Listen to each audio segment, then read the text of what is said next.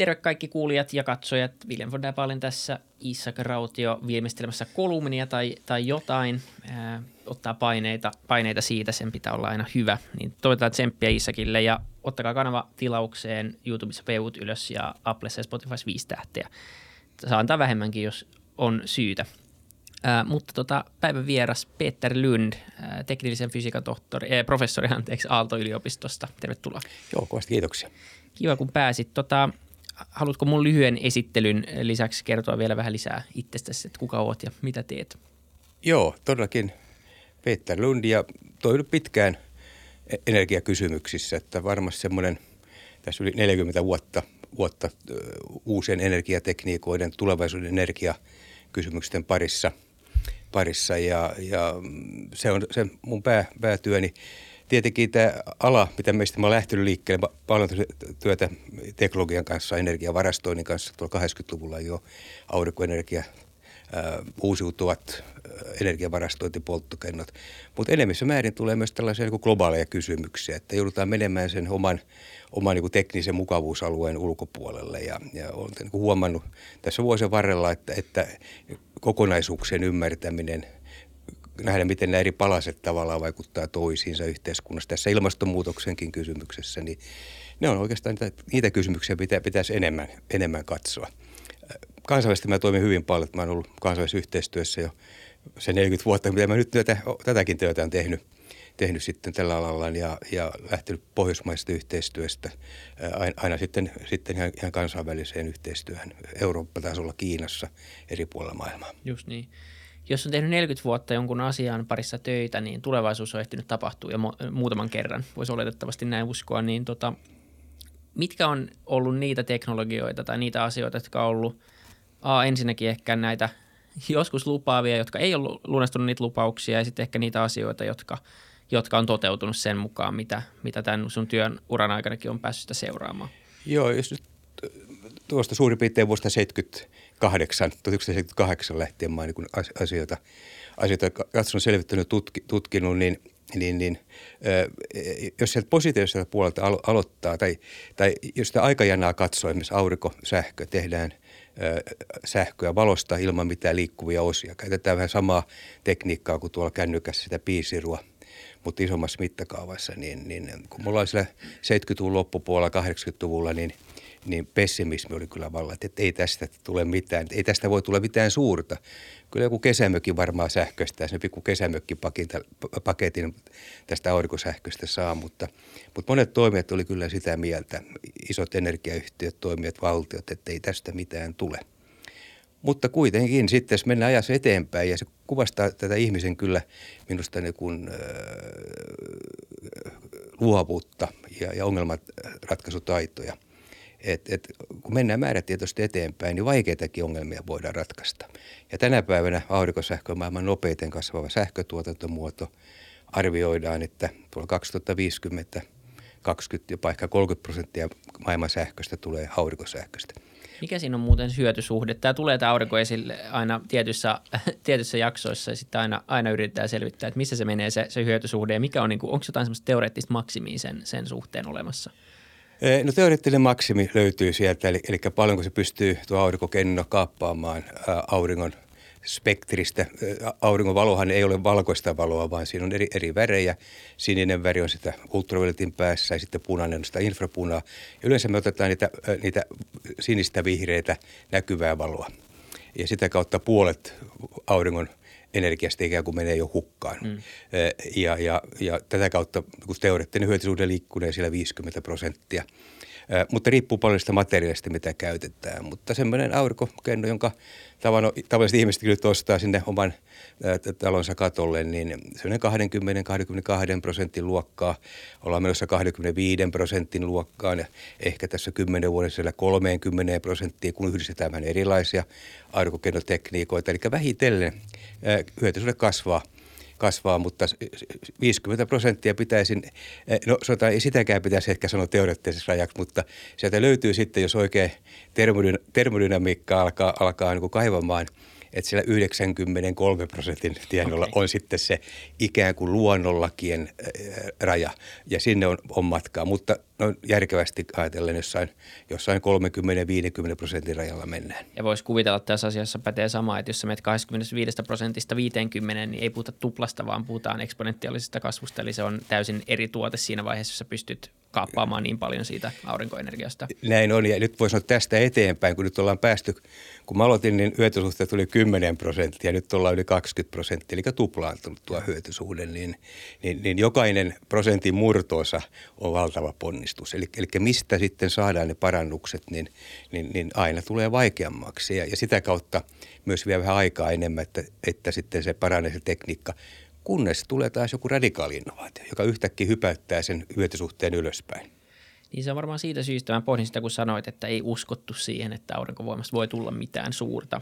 Että ihmisen kyky niin kun, tavallaan ekstrapoloida on aika rajallinen. Tai me ei jotenkin uskota, että me katsotaan asioita vaan lyhyellä tähtäimellä ja onko se Bill Gates, joka on sanonut just sen, että lyhyellä tähtäimellä niin yliarvioidaan sitä muutosta ja pitkällä tähtäimellä aina aliarvioidaan sitä. Ja, ja tota, johtuuko se nimenomaan siitä, että me ei – se niin kuin disruptiivinen innovaatio on disruptiivinen just siitä syystä aina, että me ei osata sitä arvata ja etukäteen ennustaa, jonka takia on myös vaikea ikään kuin ottaa nykyhetki ja jos sä vaan käytät olemassa olevaa dataa ja extrapoloit, niin sit se ei näytäkään usein niin hirveän kummoselta.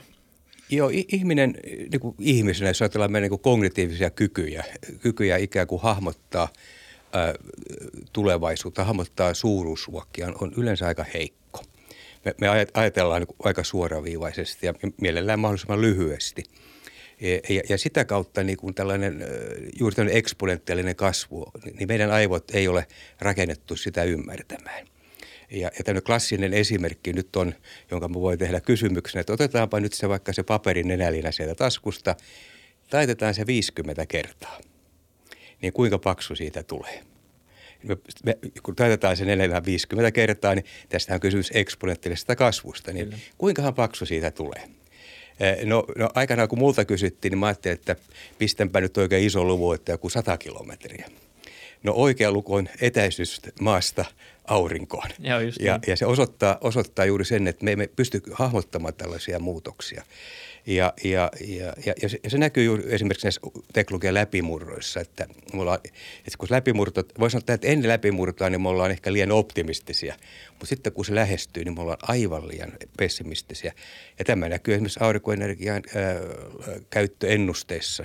Otetaan niitä ennusteita 5-6 vuotta sitten, niin kyllä on tavattoman konservatiivisia. Että, ja sitä kautta ennusteisiin uskominenkin, niin kannattaa olla hyvin varovainen, koska siihen, nä, siinä näkyy, kun ihmisen rajoitukset yleensäkin hahmottaa – tulevaisuutta.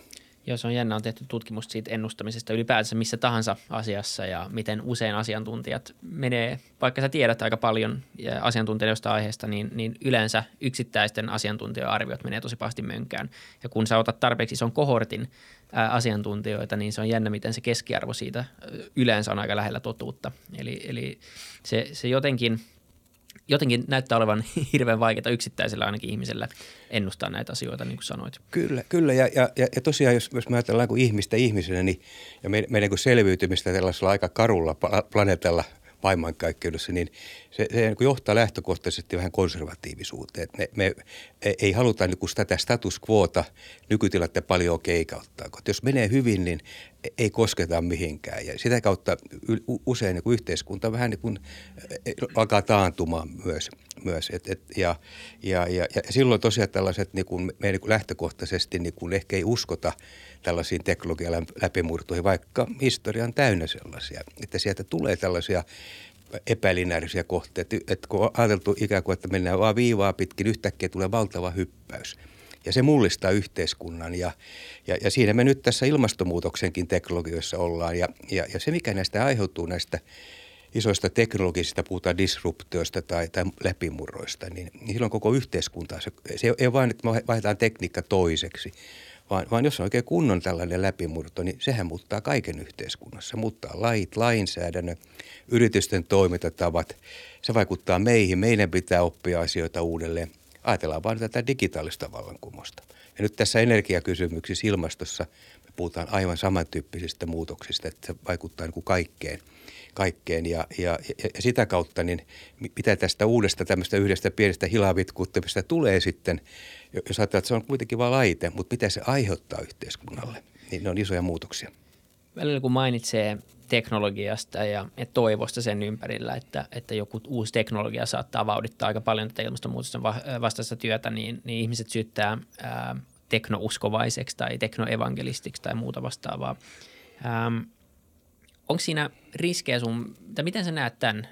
Jotenkin itse kun sitä ajattelee, niin, niin tota, kyllä ei, ei, ei se ole teknoevangelisuutta se, että sä, sä uskot johonkin tai, tai elätät toivoa tai katsot vain historiaa ja, ja uskot siihen, että luultavasti tulee jotain, jotain teknologiaa. Mutta sitten samaan aikaan niin se toinen argumentti sitä vastaan on tietenkin se, että jos – se uskovaisuus johonkin teknologiaan jarruttaa niitä toimenpiteitä, mitä voidaan tehdä tänään, niin silloinhan tämmöinen uskovaisuus on tosi huonoksi. Joo, joo että tietenkin sitä äh, teknologia-optimismia voidaan käyttää väärin sillä, että siirretään nyt vain päätöksiä eteenpäin. Että ei, ei tarvitse tehdä nyt mitään, koska 20 vuoden päästä sitten meillä on ratkaisu. Ja se on tietenkin väärä, väärä ajatusmalli. Mut, mutta, että, mutta toisaalta ei pidä, pidä myöskään, siis helposti ajaudutaan myös sellaiseen pessimismiin, joka ruokkii teknologian vastaisuutta ja, ja saattaa johtaa anarkiaankin yhteiskunnassa. Et, että, että, mä itse toimin tieteessä ja me, nä, me nähdään jo sellaisia asioita, joita ei nyt nähdä yhteiskunnassa vielä, mutta sellaisia teknologioita, jotka, jotka on valtavia harppauksia, vaikka ne aurinkokennoihin tai mihin tahansa teknologiaan liittyen, mitä me nähdään. Siis tiede, kun se toimii siellä aika lailla sitten niin kuin eturintamassa, niin siellä me pystytään näkemään jo niin kuin asioita, jotka laboratorioissa toimii – mutta joita ei ole vielä saatu se teolliseen mittakaavaan, jotka ovat aivan eri, siis aivan eri mittakaavan teknologioita ratkaisemaan niitä kysymyksiä.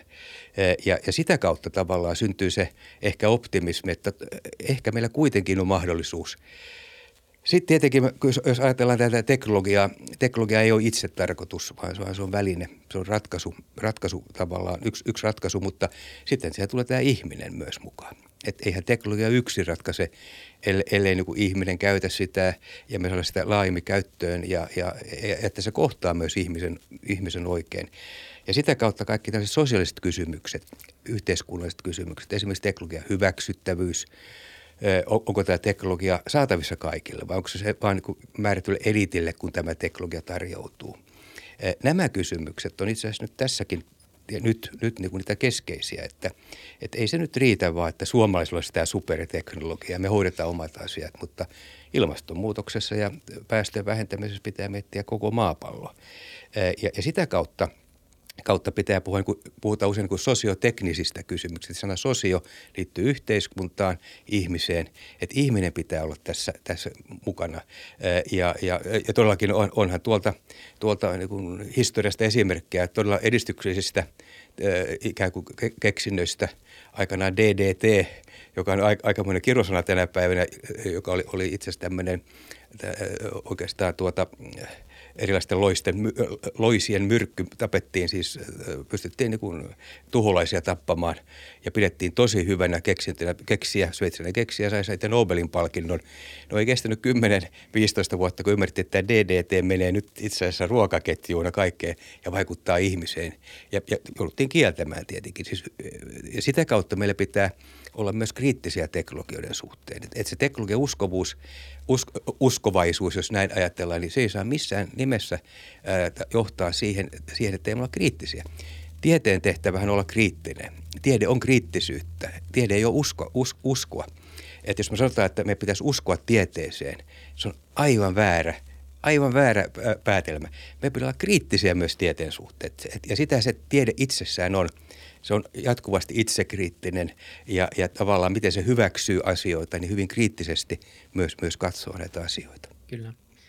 Jos pohditaan vielä taaksepäin, niin, niin jos aurinkokennoteknologia ja aurinkovoima on yksi niitä asioita, jotka on ylittänyt odotukset, niin onko tuossa matkan varrella ollut sitten semmoista, mistä ollaan oltu tosi innoissaan ja joka ei ole vaan lunastunut jostain syystä lupauksia? Tämä, tästä niin kuin tuntuu vaan, että siitäkin voi vetää jotain oppia nyt, kun me katsotaan tästä eteenpäin uusia teknologioita ja asioita, joita tuodaan markkinoille näiden ongelmien ratkaisemiseen. Ja että mihin, mihin kannattaa ikään kuin uskoa ja mihin, minkä suhteen kannattaa olla ehkä vähän skeptinen. Joo, niitä on sellaisia polkuja tietenkin, jotka eivät ole johtaneet sitten, sitten haluttuun ratkaisuja.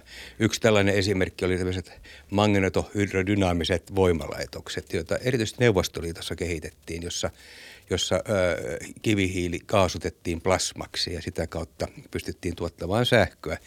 Ja, ja olipa se nyt näinkin, että, että jossain vaiheessa 80-luvulla – kuullut, että jotkut puolet Suomessa oli sitä mieltä, että MHD-reaktori olisi nyt sitten se ratkaisu.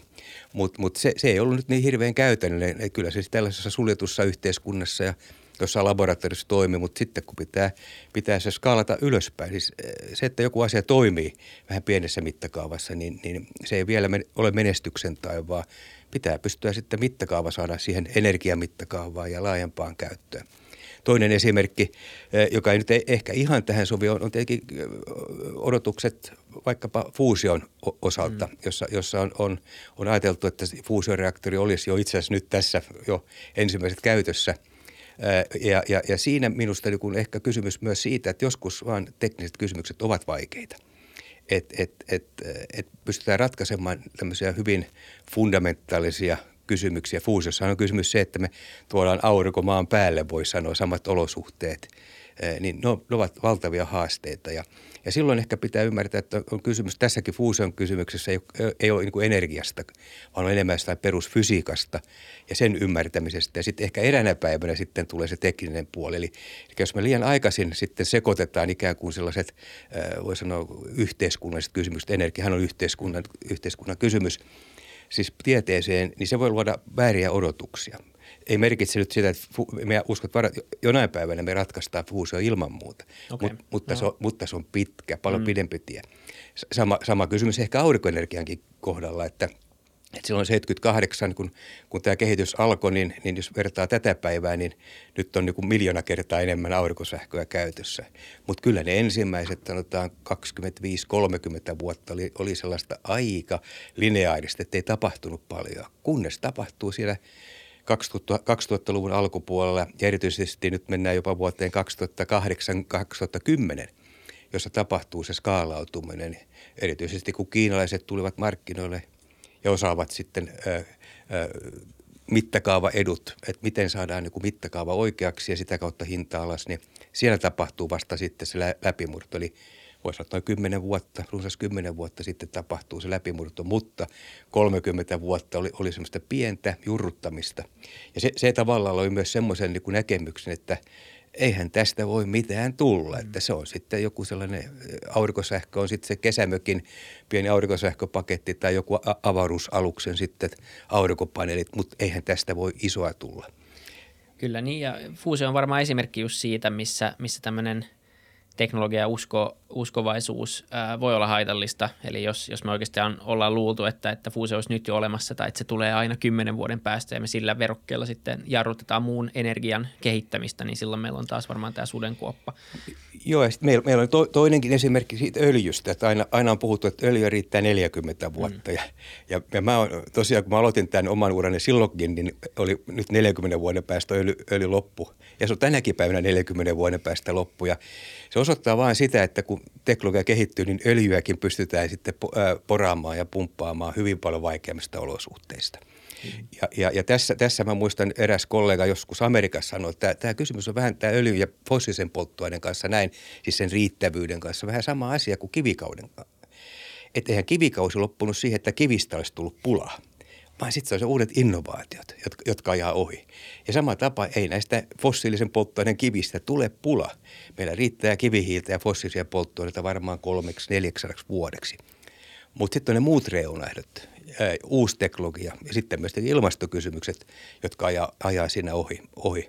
Ja, ja sitä kautta tämmöinen resurssipula on, on oikeastaan hyvin harvoin ehkä ollut se tekijä, joka, joka sitten sen mullistuksen on, on, on sitten luonut. Niin, se on jotenkin vähän huono insentiivi ylipäänsä luoda muutosta, että niukkuus ei, ei oikein niin kuin tunnu olevan nimenomaan hyvä motivaattori, koska, koska se on jotenkin vaikeasti tunnistettavissa ja jos sitä pystyy, etenkin jos sitä pystyy luomaan tyhjästä ikään kuin lisää, niin, niin silloinhan se ei toimi, että kyllä niin kuin se, mitä tässä nyt tullut aika selväksi itsellään, kun näitä on tehnyt aika paljon tai käynyt näitä keskusteluita, niin, niin – se on nimenomaan myös markkinainsentiivit, jotka sitten ajaa, että siinä vaiheessa, kun esimerkiksi tuulivoima on halvin tapa ää, tuottaa esimerkiksi megawattitunti sähköä tai muuta vastaavaa, niin kyllähän ne on aika valtavat insentiivit rakentaa sitä itse ja myös yrityksille ottaa se, ottaa se käyttöön. Ja jos siinä sitten vielä on tämä ikään kuin poliittinen mm. hyöty tai, mitä, tai niin kuin tämä ilmastohyöty ja muut, muut hyödyt, niin silloinhan ei ole mitään järkeä koskea enää siihen vanhaan. Ja siinä vaiheessa on ihan sama, niin kuin sanoit, onko sitä olemassa vai ei, kun ei sitä kannata käyttää. Näin, näin siinä on. Ja, ja e-, energiassa erityisesti, niin kun mainitsit tämän sanan hinta, niin, niin se, on, se on ratkaisevan tärkeä siitä, että mitä energiaa me ollaan käytetty ja varmaan käytetäänkin jatkossa, koska energia on perushyödyke – et, et, et, onko se valkoista, sinistä tai punaista energiaa, niin energia on energiaa, sähkö on sähköä. Ja, ja, ja sitä kautta, ää, niin, niin jos meillä on tällainen perushyödyke, niin, niin, niin markkinat toimii ja me toimimme yleensä siten, että jos on kaksi samanlaista tuotetta, niin, ja, ja, niin kyllä me otamme, otamme sen halvemman. Mm. Ja, ja, ja näin tutkimus, itse, itsekin sitä olen tutkinut ja, ja, tuota, ja, ja, ja voi sanoa, että nämä energiamuutokset, mitä me nähdään, niin korreloi hirveän hyvin sen hinnan kanssa. No aurinkosähkön kanssa tietenkin tulee se kysymys, että miten ihmeessä sitten se on voitu saada halvemmaksi kuin, kuin nyt nykyiset energialähteet, niin, niin, niin siellä me, me saadaan myös kiittää saksalaisia. Et saksalaisethan äh, 1990-luvun loppupuolella puolella sitten laativat tämmöisen syöttötariffijärjestelmän, jolla tuettiin suoraan sitä aurinkosähköä. Että aurinkosähkö tuli yhtä halvaksi kuin perinteinen sähkö, mutta sitten oli silloin valtion tukea. Mm. Ja, ja silloin se saatiin halvemmaksi. Ja sitten se tulee se seuraava mekanismi, mikä on hirveän tärkeä, että mitä enemmän rakennetaan, niin sitä halvemmaksi tulee.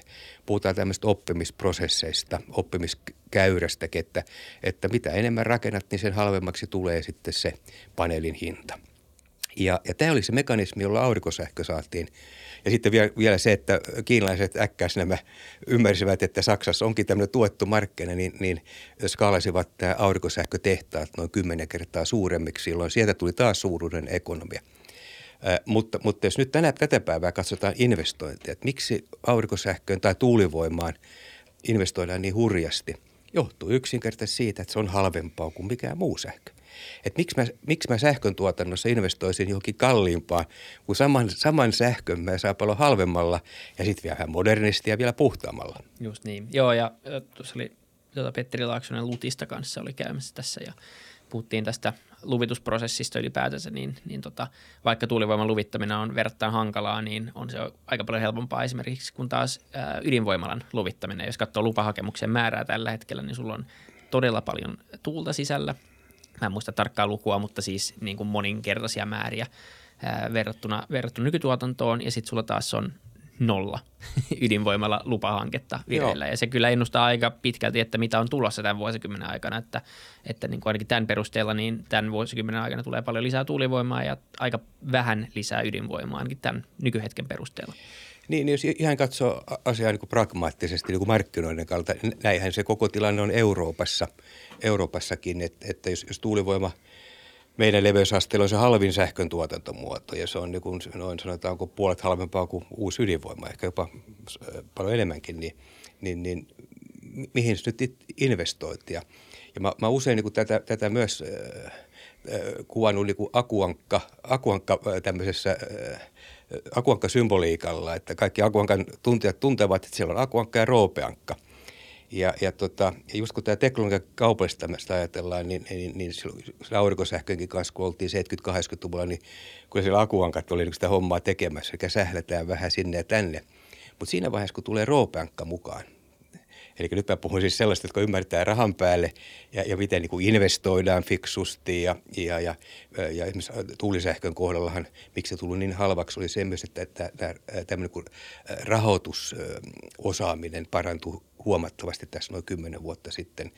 Et, et heti kun tulee roopankka mukaan kuvaan, niin se on niin merkki siitä, että nyt tästä, tästä on jotakin. Ja näin tapahtuu juuri tuulivoiman kohdalla Suomessa ja myös aurinkosähkön. Se on nyt roopankka katsomassa sen perään – katsoa, että miten tehokkaasti rahaa käytetään.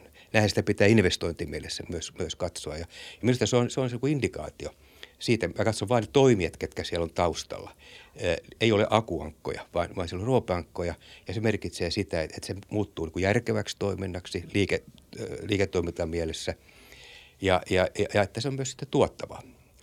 Ja, ja, ja tämä kehitys varmaan nyt jatkuu, jatkuu pit, pitkään. Nyt tuulivoimaa rakennetaan seuraavan kolmen vuoden aikana yhtä paljon jos ne saadaan nyt liitettyä itse sähköverkkoon. Nythän täytyy niin. muistaa, että sähköverkon rakentaminen ei ole, siinä ei ole koskaan mietitty, että tuulivoimaa tulisi. Ajateltiin, että tulee yksi, yksi tuossa kymmenessä vuodessa. Joo, siitä oli nimenomaan puhetta, että, että valtion rooli voisi olla, olla aika tärkeä nimenomaan tässä Fingridin puolella ja siinä niin kuin infran mahdollistamisessa. Että siinä jos miettii, että mitä valtion kannattaa tehdä, että kannattaako se rakentaa tuulivoimalaa vai parantaa infraa, niin se on aika, aika selkeä, että sen kannattaa keskittyä sen infran mahdollistamiseen. Nimenomaan, ja tässä puhutaan vähän kuin tästä alustatalouden tällaisista elementeistä. Pitää olla hyvä alusta, mihin voidaan pistää teknologioita, eikä, eikä minusta valtion tehtävänä ole ylläpitää voimalaitoksia, rakentaa, sen hoitaa markkinat. Mutta mut sanotaan se, että jos ei ole mitään alustaa, mihin rakentaa, niin investoinnit valuu jonnekin muualle välittömästi. Just näin, just näin.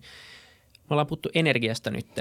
Tietenkin energia liittyy tähän laajempaan kysymykseen ilmastonmuutoksesta, jossa energia on yksi osa-alue, ei tietenkään kaikki, vaikka se onkin aika merkittävä.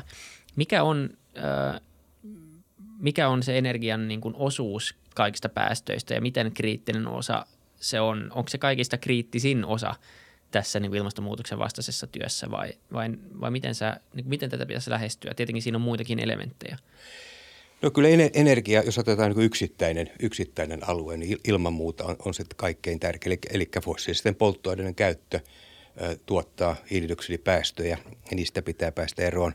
Arvioidaan, että noin kaksi kolmasosaa kaikista päästöistä liittyy tavalla tai toisella energiaan ja, ja, ja vähän, maittaa, vähän vaihtelee maittain, mutta on keskimäärin.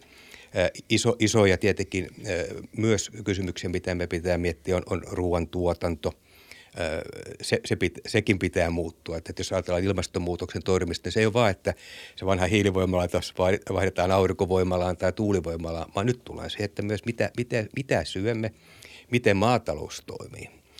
Ja sitten kolmantena tärkeänä kysymyksenä on nämä maakauton muutokset. Kaadetaanko sademetsää ja sitten rakennetaan sitten preeriä sinne, jossa, jossa sitten, sitten lehmät ja puffelit käyskentelee – kaikki tämmöiset kysymykset tulee nyt tällä hetkellä jo paljon tärkeämmäksi. Että me nähdään, että sähkötuotanto, sen, sen päästöt tippuu voimakkaasti. Kiitos aurinkosähkön ja, ja tuulivoiman e-, erityisesti. Että se sähkösektori on tulossa ja energiasektori, siellä, siellä päästään niin kuin, niin kuin, äh, lähelle sitä, sitä rajaa, mihin meidän pitäisi päästä, että oltaisiin hiilineutraaleja. Mutta sitten isot kysymykset on tietenkin maatalous, maatalouden päästöt, maatalouden aika suuret päästöt ja joka kerta kun me kynnetään pelto, niin sieltä, sieltähän hiilidioksidi, hiili pääsee takaisin kiertoon. Ja, ja, ja, ja sitten tosiaan sieltä tulee koko tämä ruoantuotanto myös.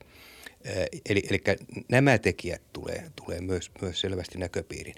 Toinen ehkä, ehkä semmoinen, mä sanoisin, sokeapiste meillä on ollut kulutuksen päästöt, johon tietenkin ruoka liittyy osittain, mutta siis kulutuksen päästöt – päästöt ja, ja jos mä ottaisin ne huomioon Suomessa, kulutuksen päästöt, niin meidän päästöt kasvaisi 30 prosenttia.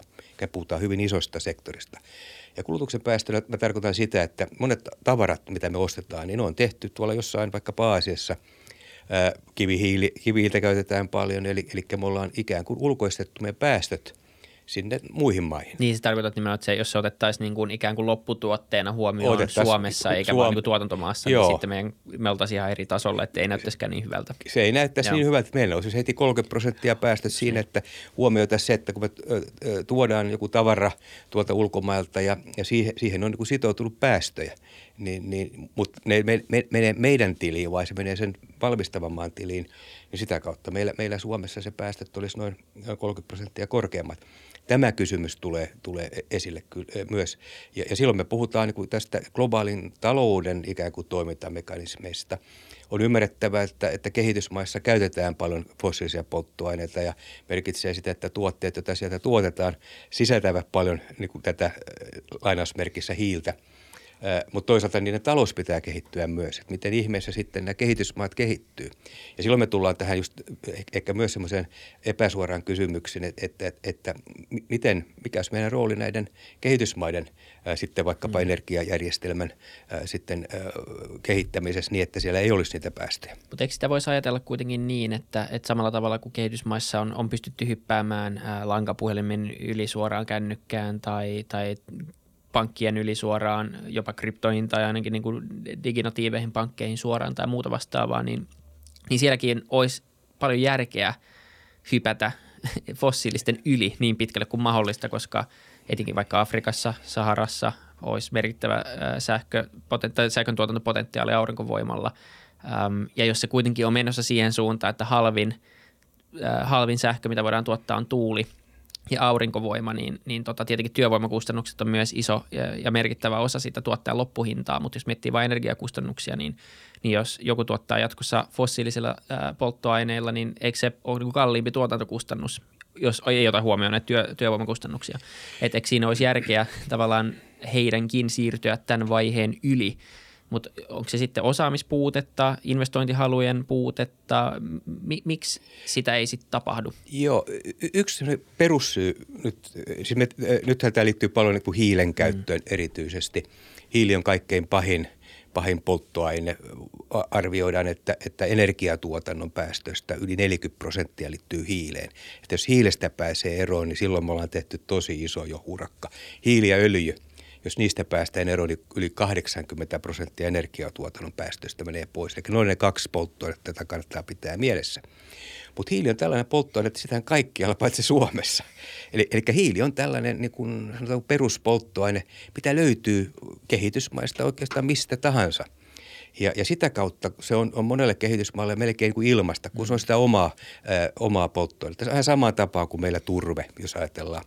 Me, meillähän turvetta löytyy, täytyy muistaa, että meillä on yhdessä raaka-aineessa, me ollaan niin kuin maailman ykkönen, siis absoluuttisesti, ja se on turve. Joo, meillä, paikka. meillä on maailma, maailma, maailmassa eniten turvetta ja, ja tota, se oli aikanaan mulle yllätys, kun mä katsoin näitä, näitä tämmöisiä resurssikarttoja. Mä, se näkyy Suomi, että mulla on ykkönen jossain. Mä, mulla oli, oli toivo, että ei jotain muuta, mutta se oli turvetta. Meillä on turvetta enemmän Suomessa kuin aikanaan nyt koko Pohjanmeressä ollut öljyä. Että se kuvastaa sitä. sitä. Mutta, mutta samaan tapaan siellä kehitysmaissa on sitä hiiltä.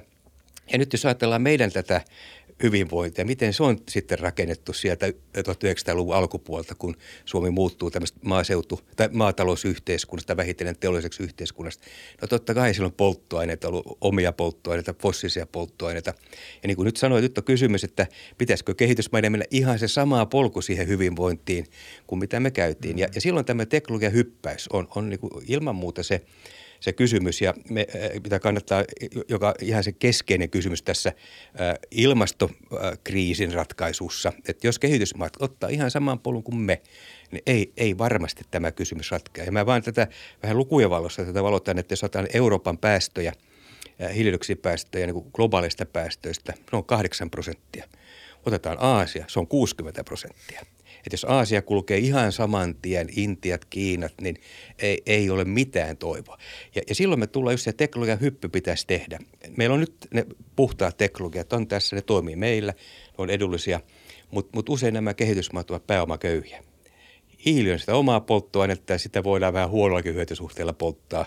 Päästöjä tulee hirveästi, mutta miten saada se puhdas teknologia sinne. Ja, ja si, silloin tulee, tulee juuri, juuri kysymys siitä, viime kädessä se on rahasta – teknologiasiirrosta, kouluttamisesta. Ja, ja, ja tähän, tähän niin jatkuvasti kompastutaan. Aikanaan Pariisin ilmastosopimuksen sopimukseen kuului tällainen, tällainen ilmastorahasto, joka on noin 100 miljardia vuodessa, jolla juuri tätä teknologiasiirtoa ja teknologian hyppyä rahoitettaisiin – sitä ei yhtenäkään vuotena saatu täyteen sitä 100 miljardia. Parasta taisi olla 80 miljardia, mm. saatiin viime vuonna. Tänä vuonna ei, ei saada millään sitä täyteen, niin, niin se, se, jos ajatellaan, mitä 100 miljardia merkitsee nyt, Saksa satsaa tähän energiakriisiin nyt ihan vain muutamina se on noin 300 miljardia, mutta me maailmanlaajuisesti rikkaat maat ei saa niin kuin sitä aikaiseksi. Ni, niin, niin, niin tämä tavallaan dialemma, että – että mitä nyt 100 miljardia merkitsee maailman mittakaavassa, ja se on pieni raha. Ja sitä ei nytkään vielä saa kasaan. Ei sitä ei kuitenkaan saada ylipäänsä Joo. kasaankaan. Ei saa kasaan. On, ja sitten vielä kun se saatiin se 80 miljardia, niin en, ehkä vielä ikävä kertoa, että pääosa siitä tuli lainoja kehitysmaille. No, niin. Ne, no, ne on niin. Nyt ollaan siis tilanteessa, että, että ei ole semmo, semmoista niin kuin tahtoa. Että tekniikka olisi, tal- taloudellistakin olisi, mutta sitten tarvitaan se poliittinen tahto, että me autettaisiin tavallaan köyhempiä maita – sitä kautta mä usein sanon, että tämä ilmastonmuutoksen ongelma ei ole tekninen, ei se ole taloudellinen, vaan se on kysymys on eettinen kysymys. Mitä on oikein, mitä on väärin? Me tullaan aika fundamentaalisia mm. kysymyksiä, että mikä on oikein, mikä on väärä. Et jos sulla on äh, tavallaan heikompi ihminen, äh, köyhempi ihminen, pitäisikö rikkaan vahvemman auttaa? Joka on niin kuin meidän niin kuin moraalisäännöksen niin kuin peruspilari, mutta mut se niin kuin ei toteudu tässä. Niin, ne, yhteiskunta ei harmi kyllä, tai se ei näytä toimimaan sillä tavalla, että se kysymys on, on kuitenkin varmaan loppupeleissä siitä, että miten ohjataan insentiivejä silleen, että, että markkinaehtoisesti toi ongelma saataisiin ratkaista. Joo. Koska siinä vaiheessa, kun toi on hyvää bisnestä, niin hommahan ratkoja näin karrikoiden. Mutta siis luultavasti siinä vaiheessa, kun, kun ä, Intian niin kun vihreä siirtymä on ä, tota, niin kuin länsimaalaiselle yhtiölle hyvä, hyvä juttu, niin kai sinne investoidaan rahaa, että, että kuitenkaan niin kuin – joo, valtiotasolla ehkä voidaan harjoittaa jotain niin kuin tukia ja, ja muita vastaavia, mutta jos haluat, se ei näytä toteutuvan ja me ei, niin kuin se ei näytä, on se teettinen kysymys vai ei, niin me ei saada, me ei, me ei näköjään pidetä sitä tarpeeksi vakavana, mikä on kyllä siis tosi outoa, koska tämähän on globaali ongelma, joka koskettaa meitä kaikkia. Että se, että maailman iso markkina ei tätä hoida, niin jotenkin jos me kuvitellaan länsimaissa, että se ei meitä kosketa – vähän niin kuin sama asenne kuin oli pandemia alussa, että no se on joku juttu tuolla Kiinassa ja ei se tänne tule. Ja sitten kun se levii, niin se levii ja sama pitää varmaan paikkaansa myös ilmastonmuutoksen osalta, että se kriisit siellä kyllä tulee tänne tavalla tai toisella, eikä se ole sille, että joku osa maailmasta lämpee ja joku toinen jää lämpeämättä. Tämä on kuitenkin, pallo on pyöreä ja tämä on niin kuin ongelma, joka, joka jakautuu kaikille yhtä lailla. Eh, ju, juuri näin se on, että, että, että jos otetaan 100 miljardia, niin sillähän per vuosi, niin sillähän yritettäisiin juuri luoda sellainen äh, ikään kuin alusta sinne kehitysmaihin, että, että sitten myös tämä äh, yksityinen raha lähtisi, lähtisi liikkeelle. Nimenomaan, että se olisi vähän niin kuin subventointi se on, Joo, joo. Että, että se on sama tapa kuin tämä, tämä meillä, että meillä on sähköverkko. Että, että jos, et, et, e, voisi ajatella näin, että jos meillä olisi vaikka teitä, jos lainkaan, niin miten, eihän täällä kannattaisi autoja myydä että kyllä meillä täytyy olla tiet ja sama juttu sähköverkko. Jos sähköverkko on, niin kannata varmaan tuulivoimaloitakaan tänne mm. rakentaa. Että se on niin vähän niin kuin peruspilareiden rakentamista, jonka kautta nämä markkinamekanismit, joka on tavattoman tärkeä myös sen niin kuin tehokkaan rahan käytön kannalta, että se toimii. Mutta mut, mut nyt me puhutaan tavallaan, tavallaan tosiaan siitä, siitä että, että niin kuin se ensimmäinen askel pitäisi, pitäisi ilman muuta, muuta, muuta siinä, siinä saada – mutta että on, on selvää, että jos ajatellaan meidänkin tapauksessa Suomessa, miten me olemme kehittyneet, niin eihän, eihän niin kuin, ei valtiolla ole niin paljon rahaa, eikä ne pysty edes tehokkaasti sitä käyttämään niin, että se ikään kuin loisi sen polun sinne. Mutta se on se sysäys. Meidän pitää mm. niin kuin, vähän saada niin kuin, asiat eteenpäin. Jonkun pitää työntää ja usein se on valtiot, jotka ovat, ovat siinä niin etu, eturintamassa. Ja, ja se on niin ehkä sen valtion tehtäväkin tehdä, tehdä hyvää, hyvää. ja tämä on sellainen, mitä kannattaa vielä, vielä tehdä. Joo, kyllä. Tämä on se demoralisoiva puoli jotenkin tässä kokonaisuudessa, että, että niin kuin tavallaan tunnistaa nimenomaan sen, että, että pitkälti niitä teknologioita, mitä tarvitaan, on olemassa ja nyt on kyse niiden skaalaamisesta niissä niin kuin kypsissä markkinoissa ja, ja näyttää siltä, että niin kuin yritykset etenkin länsimaissa monet on ottanut tämän ikään kuin haasteen mm. vastaan ja tapahtuu aika paljon positiivisia asioita viikko toisensa jälkeen ja, ja niin kysymys on sitten ehkä isossa mittakaavassa, että tapahtuuko se täällä tarpeeksi nopeasti vai ei. No sitten jos sulla on niin kuin 60 prosenttia markkinassa, niin kuin mainitsit, joka ei ole samalla maturiteettitasolla, niin, ja, ja meillä ei länsimaista, vaikka meillä on niin kuin ajatuksia, miten se voitaisiin tehdä, niin se ei tapahdu, niin, niin se on tosi huolestuttava asia, koska jokainen vuosi kuitenkin, niin, joka, joka viivästyttää tätä, niin, niin maksaa tosi, tosi paljon. Ja se on, niin kuin, se on se puoli tässä, mikä, mikä harmittaa tosi paljon. Joo, siis jos katsotaan tätä, tätä vaikkapa nyt hiilidioksidin – tai päästö- ja hiilidioksidin määrä ilmakehässä, niin se, vaan, se kasvaa. Se on kyllä viimeisen viiden vuoden aikana niin, niin se on tasaantunut. Että se niin kuin lineaarinen käyrä, joka on mennyt melkein niin kuin viivottimen mm. lailla ylöspäin, niin se on tasaantunut. Mut, mutta ei, ei, ei, se, tänä vuonna luultavasti ja viime vuonna se, se on, on niin noussut tämän, tämän pandemian niin jälkiseurauksena. Pandemian aikana päästöt mm. tippui noin 5 prosenttia. Nyt ajatellaan, että se menee vähän yli 5 prosenttia tässä tulee tämmöinen niin kuin, ikään kuin otetaan takaisin ilmiö. ilmiö. Mutta, mutta että vuoteen 2030, jos olta, jotta oltaisiin tällä Pariisin ilmastosopimuksen tasolla, joka edellyttäisi, että siis rajoitetaan maapallon lämpeneminen noin puolentoista asteeseen tämän vuosina loppuun mennessä, jotta oltaisiin sillä uralla, siis 2030, niin päästöjä pitäisi tästä nyt globaaleja päästöjä tiputtaa 45 prosenttia alle kymmenessä vuodessa. Nythän me mennään semmoinen kahden ja puolen asteen niin kuin tasolle, siis puol, ei puolitoista, vaan kaksi ja puoli. Ja siitä seuraa sitten myös se, mistä mainitsit, näitä vaikutuksia ilmastopakolaisuus. Että arvioidaan, että, että, että esimerkiksi Aasiassa eh, Himalajan, alue, Himalajan niin vesivaroista riippuvat maat, me puhutaan iso, iso osa Intia, Pakistan ja muut, muut alueet, että siellä niin elinolosuhteet saattaa muuttua, niin että ihmiset ei voi elää, lähtevät liikkeelle.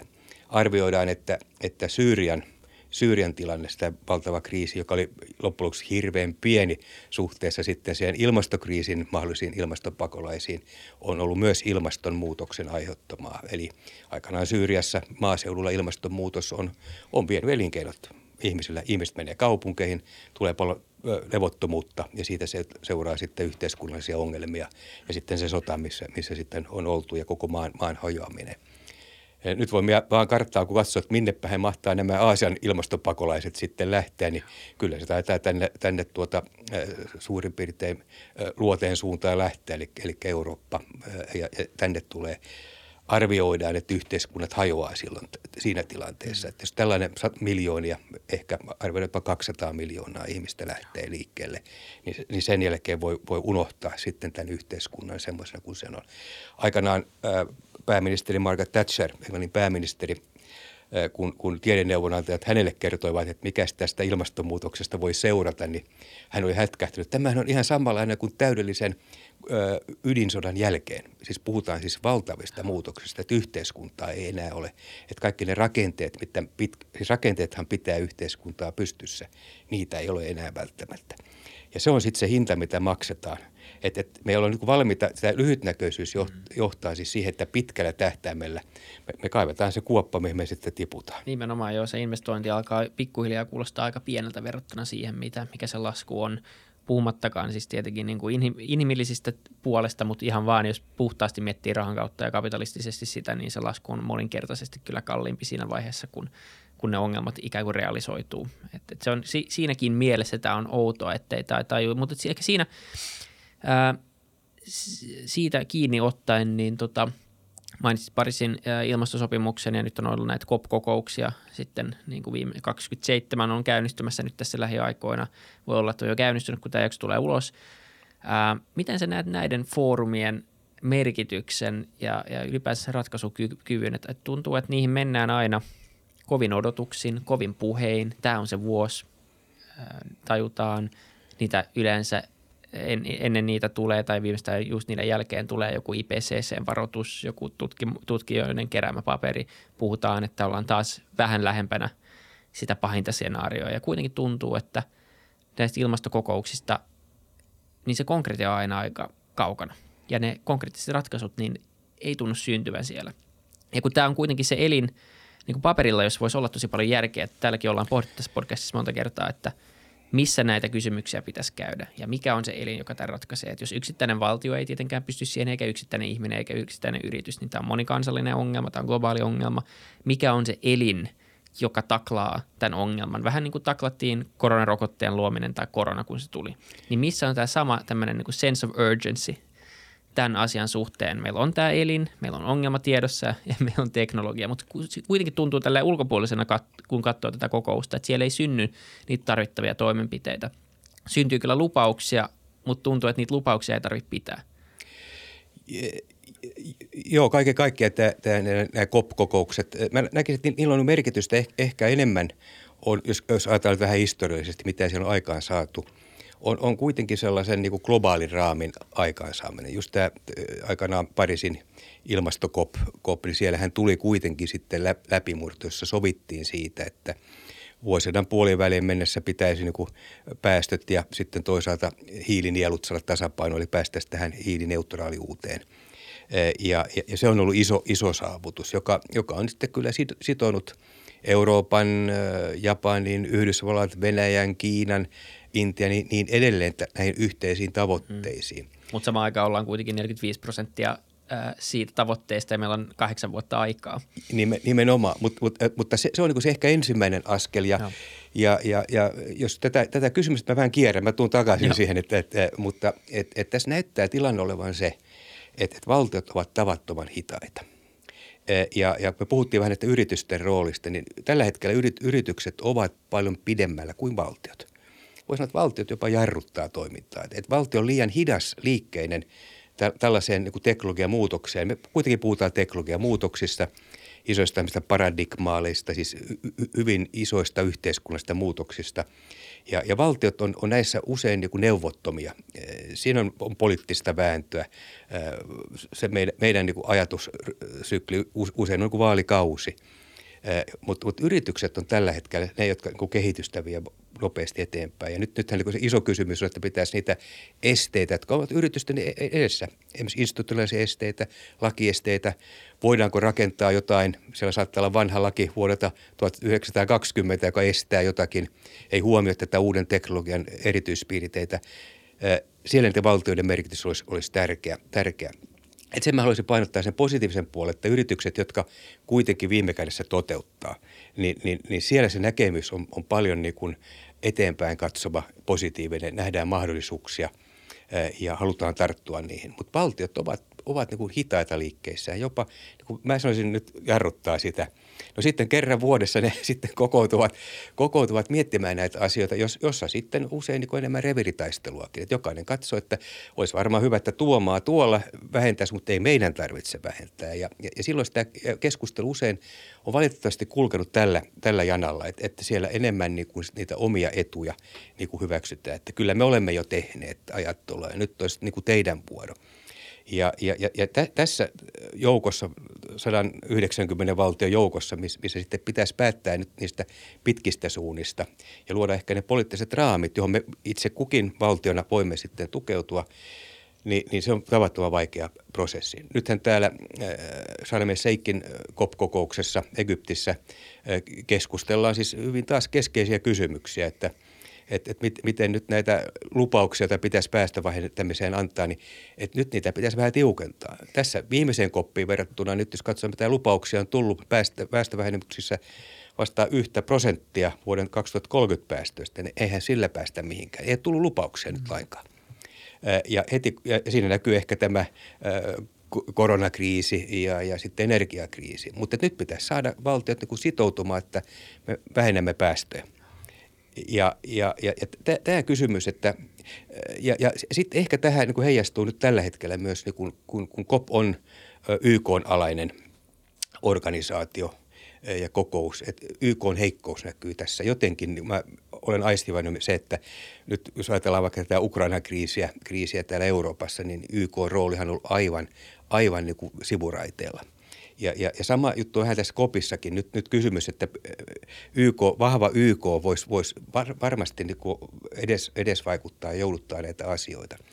Suurella toivo, odotuksella aina mennään mm-hmm. COP-kokoukseen ja, ja, ja sitten tulee aina vähemmän pienempiä tai isompia pettymyksiä, kunnes niin kuin 2015 tuli sitten se iso yllätys, joka, joka ylitti ne odotukset. Että et, et, et, jos tällaisia nyt tulisi nyt, että, ja nyt se iso yllätys olisi tosiaan se, että – että, että sitouduttaisiin siihen, että, että päästäisiin tälle ää, päästöjä vähentävälle uralle. Me emme ole siinä. Ja, ja se on selvää, että jos ei niin päästöt rupea nyt tippumaan, niin, niin pian me voidaan sanoa hyvästi Pariisin ilmastosopimuksen tavoitteelle. Ja, ja, ja se olisi niin kuin se iso, iso niin kuin minusta, ehkä vähän yllätyskin, positiivinen yllätys – että, että valtiot sitoutu siihen, että kaksi, päästäisiin 2030 siihen päästötasoon, joka vie meillä, meidät vuoteen 2050 sitten tähän tavoitteeseen. Kyllä. No, kop, kop, toivotaan, toivotaan että miten, miten menee, mutta tota, jotenkin tuntuu nimenomaan, että kun se on osittain politisoitunut ja kun kaikki tämä on, on kuitenkin niin kuin yhteydessä siihen, että mitä yksittäisissä maissa tapahtuu ja mitä valitsijat ja, ja äänestäjät tota, mikä vaikuttaa just nyt heidän elämään. Nyt nimenomaan energiakriisi on tapetilla, bensa on kallista, on kova inflaatio. Niin tietenkin kaikki nämä päätökset, niin, niin nehän ei anna poliitikolle hirveän paljon suosiota. Ja se kysymys on tietenkin se, että, että miten siitä saataisiin niin kuin ylipoliittinen ää, elin, joka ja se on vaikeaa tietenkin, että miten sä lähdet määräämään niin kuin yksittäisiä valtioita tai sitouttamaan, mutta et, et jotenkin tuntuu, että se sitouttava – osa siinä, siinä sopimuksessa pitäisi olla aidosti sitovampi, että, että mikä on, niin kuin, jos sulla on tämmöinen sopimus ja sulla on yhteisesti sovittuja tavoitteita, niin, niin mikä on sitten se mikä on se toinen puoli, mikä on se rangaistus, jos sä et pääse siihen ja, ja onko jotain niin kuin yhteistä sakkoa, joka, joka maksetaan ja siitä voitaisiin rakentaa sitä alustaa sitten vaikka kehittyneen tai kehitysmaihin tai muuta vastaavaa. Että se tuntuu, että se, se toimeenpaneva voima, niin kauan kuin se on niin kuin ikään kuin politikoista kiinni ja siitä niin kuin lyhytnäköisestä politiikan tekemisestä ja se on sidoksissa siihen arkeen, mitä meillä ihmisilläkin on, niin Meillä on hirveän vaikea, ja korkea kynnys on lähteä tekemään niitä radikaaleja päätöksiä, että en tiedä, olisiko ratkaisu sitten se, että se olisi oikeasti ylipoliittinen ja siellä olisi kovemmat sanktiot ja sillä olisi jonkin, jonkin sortin oikeasti toimenpaneva voima. Se on toki paljon vaikeampi, niin kuin, että miten sä saat esimerkiksi YKsta sellaisen tehtyä, että se vaatii sitten taas tämä voi olla niin kuin täysin mahdoton käytännössä, mutta tuntuu, että se niin kuin tapa, mitä, millä se elin on rakennettu, on, on myös fundamentaalisesti ihan väärä.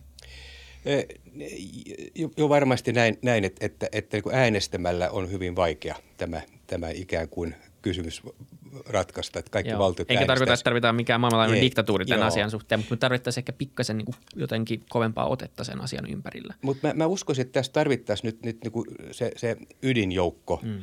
maita, jotka sitoutuu ihan, ihan siis todella – todella ja, ja vievät sitä kehitystä eteenpäin. Ja, ja use, usein tämmöisessä muutoksessa on se, että pitää olla se pitää olla ne pioneerit, ne, ne, ne tiennäyttäjät. Jotka, niin kaikkien ei tarvitse tehdä samaan aikaan, joo, se on hyvä pointti. Joo, ja, ja, ja sitä kautta, että näyttää, että mikä, mitä tästä seuraa.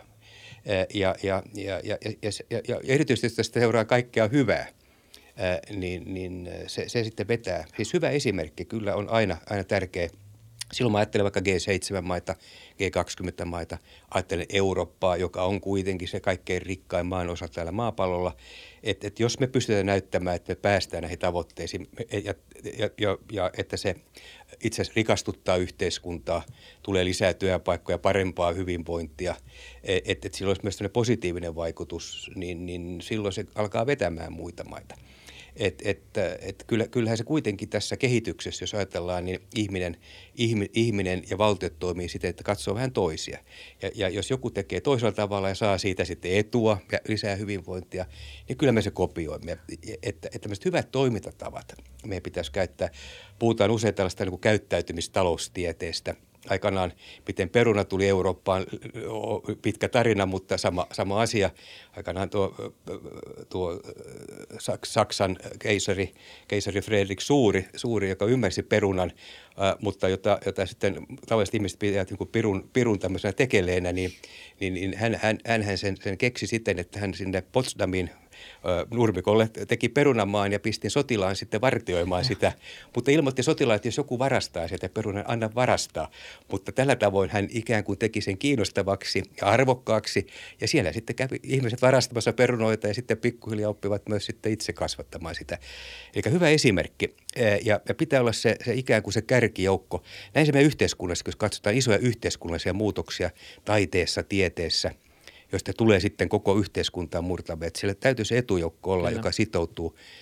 Sitä kautta mä näen tässä on myös toivomus Eurooppa. Eurooppa on nyt, vaikka Eurooppa aina vähän kom, kom, kompuroikin, mutta kyllä se näyttää hyvää esimerkkiä. Näyttää, miten lainsäädäntöä pitää muuttaa, mitkä on ne, ei vain teknologiat, vaan, vaan säädökset, normit, miten meidän pitää ottaa huomioon. Me puhutaan tällaisesta oikeudenmukaisesta siirtymästä Saksassa ajetaan kivihiiliteollisuutta alas, Suomessa turveteollisuutta. Miten me huomioidaan ne ihmiset, jotka menettää työpaikat, että tulee uutta työtä.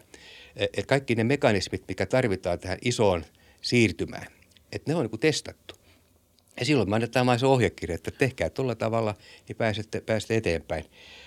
Mä uskon siihen, siihen että se, se voisi olla se, se pikemminkin kuin pakottava, että pakottava helposti tappaa ihmisen luovuuden sitten. Joo, mä, mä luulen, että sä oot ihan oikein siinä, että, että tota, vaikka pakko on ehkä joissakin tapauksissa hyvä motivaattori, niin, niin ehkä se ei ole kuitenkaan tämmöisessä tapauksessa. Et, et mä, mäkin olen sen verran markkinauskovainen, että haluaisi nähdä sen tietenkin, että tämä tuo suurta hyötyä tietyille maille, jotka on edelläkävijöitä tässä ja jolloin muiden on pakko tulla perässä. Mutta sitten toisaalta se, mikä tässä on se pelkotila itsellä, on vaan se, että me ollaan aika pitkällä tässä.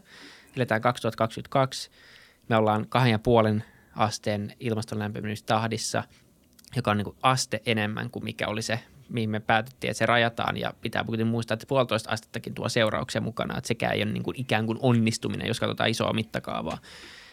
Ja me ollaan niin kaukana tavoitteista, ja jos me vaan, siksi, siksi tulee semmoinen ikään kuin Joo. tarve pakottaa tai jotenkin tai jotenkin siitä, siitä tulee semmoinen niin vaistonvarainen ää, ajatus siitä, että meidän pakko tehdä nopeammin ja enemmän ja pakottaa tai ihan kaikki, mitä tehdään, koska tuntuu, että aika vähän valuu käsistä. Joo. Ja se ehkä iso kysymys on sitten siinä no. se, että, että niin kuin välillä näistä asioista puhutaan niin, tai jotenkin sillä tavalla ikään kuin, että ilmastonmuutos on asia, joka on vasta tulossa. Että meillä on vielä aikaa. Kyllähän se on jo täyttä häkää käynnissä ja me nähdään jo lieveilmiöitä. Siitä varmaan voi keskustella, että miten paljon liittyy oikeasti sitten siihen, mitä tapahtuu ja, ja mikä on, on sattumaa ja muuta vastaavaa. Mutta mikä, niin kun se, se on käynnissä tämä muutos jo ja se tuntuu, että me ollaan vähän jo jälkijunassa tai me ollaan jälkijunassa siihen. Niin se kysymys on myös sitten se, että, että tota, onko semmoista skenaario, skenaario missä, missä tota, me ei ehditä. Nyt me, mä, mä itse näen, että niin kuin vaikka haluaisi olla positiivinen, niin me ei tulla pääsemään Pariisin tavoitteeseen kahdeksassa vuodessa. Se tuntuu melkein mahdottomalta. Mutta se kysymys on, että, että mitä sen jälkeen ja onko myös mahdollista tulla ikään kuin takaisinpäin, että kuinka pysyviä nämä, nämä asiat on. Et näetkö, että, että niin kuin voidaan käydä kahdessa ja puolessa asteessa ja ikään vielä tulla takaisin sieltä vai miten tämä toimii tämä fysiikka tässä? Tämä on hyvä kysymys, koska tähän ei löydy välttämättä käsitteestä vastausta. Ja, ja tämä on ikään kuin tämän koko ilmastonmuutoksen iso ongelma – että, että me ei tiedetä täsmälleen, mikä se seuraava ilmaston tasapainotila on ja, ja mitä, mitä se merkitsee. Ja, ja tässä ollaan ikään kuin tuollaisella kallion rinteellä siinä äkkiyrkkä rinneen. Me ei niin välttämättä tiedä, onko siellä, onko siellä tasanne heti mm. vai tiputaanko me sitten suoraan sinne alas. alas tuota. Ja, ja, ja t- kaiken kaikkiaan tämän Pariisin ilmastosopimuksenkin yhtenä ehkä syynä pidetään sitä, että, että ei välttämättä tiedetä, että mihin itse asiassa tässä voidaan joutua. E, ja, ja sitä, sitä riskiä ei vaan nyt sitten niin kuin oikeastaan voi ottaa, että katsotaan ja sitten otetaan taas vähän hiilidioksidia pois, nyt tullaan takaisin. E, ei me tulla enää takaisin tänne. No.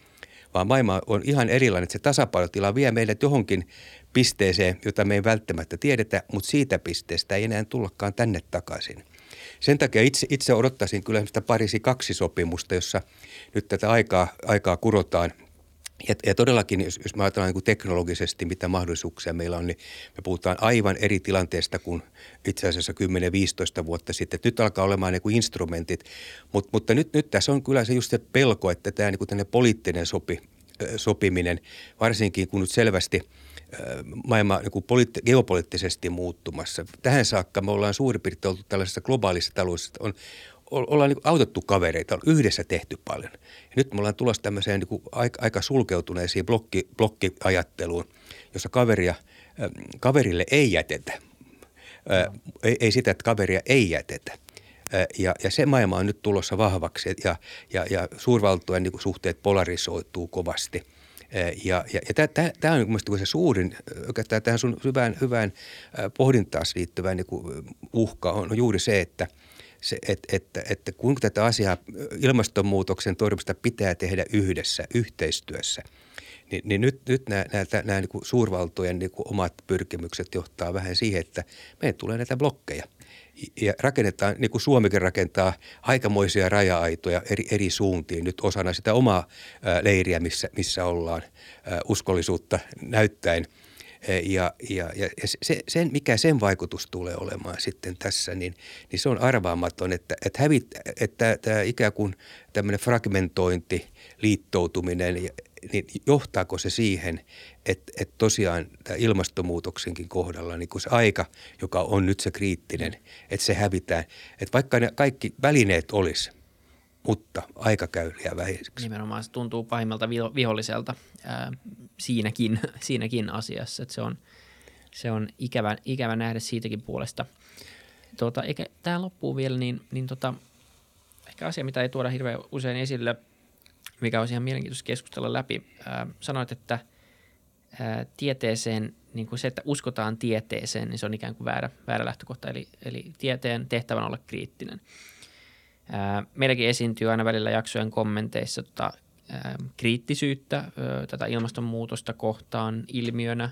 Ää, niin tämä on mielenkiintoinen aihe, koska, koska tota, tietenkin tuntuu siltä, että meillä on aika laaja konsensus ainakin monen tutkijan tasolla ja, ja meillä on näitä ilmastoelimiä ja meillä on raportteja kirjoitettu, missä meillä on aika varmoja siitä, että ilmastonmuutos A tapahtuu ja se on meidän aiheuttama. Se tuntuu olevan asia, johon, joka on niin todistettu aika pitkälle.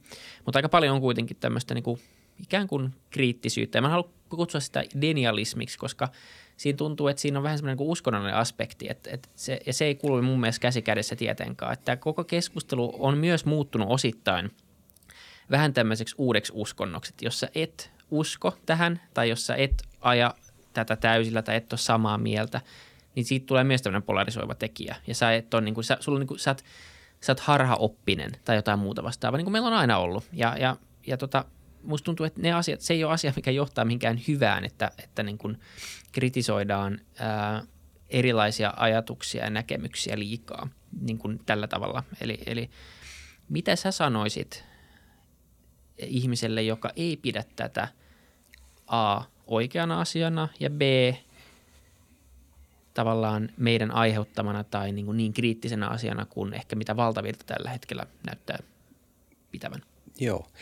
Ensinnäkin minusta on tavattoman tärkeää, että jokaisella ihmisellä on oikeus näkemykseen ja, ja myös näkemykseen, jonka hän, hän esittää, että, että siinä suhteessa näkemyksiä ei saa lähteä kar, karsimaan.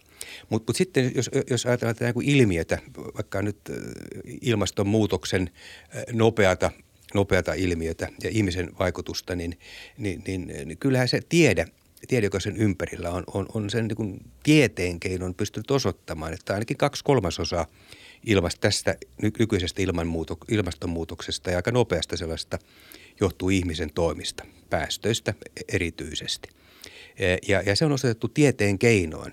keinoin että se, ei ole, se ei ole tavallaan uskomus tai, tai, tai manipulaatio, vaan, vaan siinä on tiedeyhteisö käynyt lävitse se, parhaalla osaamisella, mitä tiede pystyy pistämään pelin. Ja, ja, ja sitä kautta syntyy se käsitys. Et, et, ja täytyy muistaa, että tiedehän ei ole koskaan absoluuttinen totuus asiasta – mutta se on se paras ö, ö, käsitys, ö, ja, mikä meillä on, on nyt tästä ilmiöstä, että kyllä ihminen on siinä takana. Ja sitä kautta, jos ihminen on takana, niin ihminen pystyy myös vaikuttamaan siihen vielä. Sitten jos, jos joku on sitä mieltä, että tämä ei pidä paikkansa, niin se on se todistustaakka. Minusta kuuluu heille osoittaa tieteen keinoin, että, että näin ei ole ja saada vakuuttuneeksi toiset sitten siitä – ja, ja, ja kyllähän näinkin on käynyt. Nä, tämä esimerkki DDTstä on yksi, yksi esimerkki, että voidaan sitten osoittaa näin. Mut, mutta sitä ei voi niin mielipide vastaa mielipidettä. Ja et, et sitä kautta joka asiassa me, et kuka huutaa, huutaa kovemmin tai kenellä on vahimmat olkapäät ja kyynärpäät, niin, niin voittaa, vaan sitten pitää vain sen tieteen keinon todistaa, että nyt on näin, että ei ole olemassa tätä ilmiötä. Mutta sitä ei ole kukaan pystynyt osoittamaan – ja, ja, ja, mutta, mutta että se, mahdollisuus on jätetty sinne.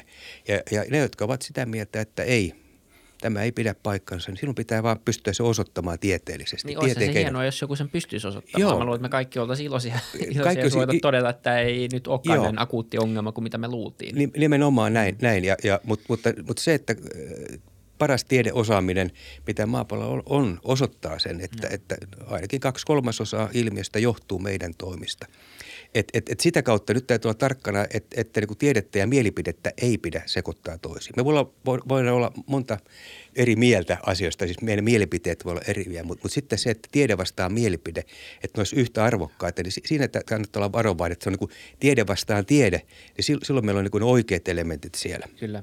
Joo, tämä oli, tota, taisi olla Tuomas Peltomäki, joka kävi tässä podcastissa ja me puhuttiin just siitä, että miksi ihmiset polarisoituu ja miksi keskustellaan toistemme ohi niin pahasti. Ja, ja tässä oli yksi aspekti oli nimenomaan tämä, että mun mielestä oli hyvin, hyvin sanottu silloinkin, että, että jos jotkut puhuu ikään kuin tiedepohjalta, yrittää puhua niistä niin kuin todistetuista faktoista, mikä on meidän paras tietämys tällä hetkellä, ja joku puhuu mielipidepohjalta, niin silloinhan ne kaksi ihmistä ei voi puhua keskenään koska me puhutaan lähtökohtaisesti täysin eri asiasta. Ja se on mahdotonta ymmärtää toista. Ja siksi siitä syntyy jo valmiiksi semmoinen keskustelumekanismi, joka ei voi johtaa mihinkään rakentavaan. Nimenomaan näin. Ja, ja tuo rakentava keskustelu on, on niin juuri, se, se vie eteenpäin. eteenpäin. Ja, ja minusta edelleenkin mä painotan sitä, että tieteen tehtävä on kriittisesti tarkastella kaikkea. Ja se kriittinen ajattelu on, on juuri sitä, että me tukeudutaan myös niin kuin, tavallaan oikeisiin työkaluihin, jolla, jolla voidaan se kritiikki osoittaa vaikkapa oikeaksi tai sitten vääräksi. Kyllä. Hyvä juttu. Hei, tämä on ollut mielenkiintoinen keskustelu, vähän tämmöinen katsaus ehkä siihen, missä mennään ja vähän tämmöistä vapaampaa pohdintaa koko tilanteesta, mutta tota, oli tosi arvokasta ja mielenkiintoista kuulla, kuulla sun ajatuksia, niin kiitos kun pääsit vieraaksi. Joo, kovasti kiitoksia tästä. Kiitos ja kiitos katsojille ja kuulijoille. Nähdään taas ensi jaksossa. Muistakaa laittaa arvostelut ja peukut ja kanavat tilaukseen. Nähdään taas. Moi moi.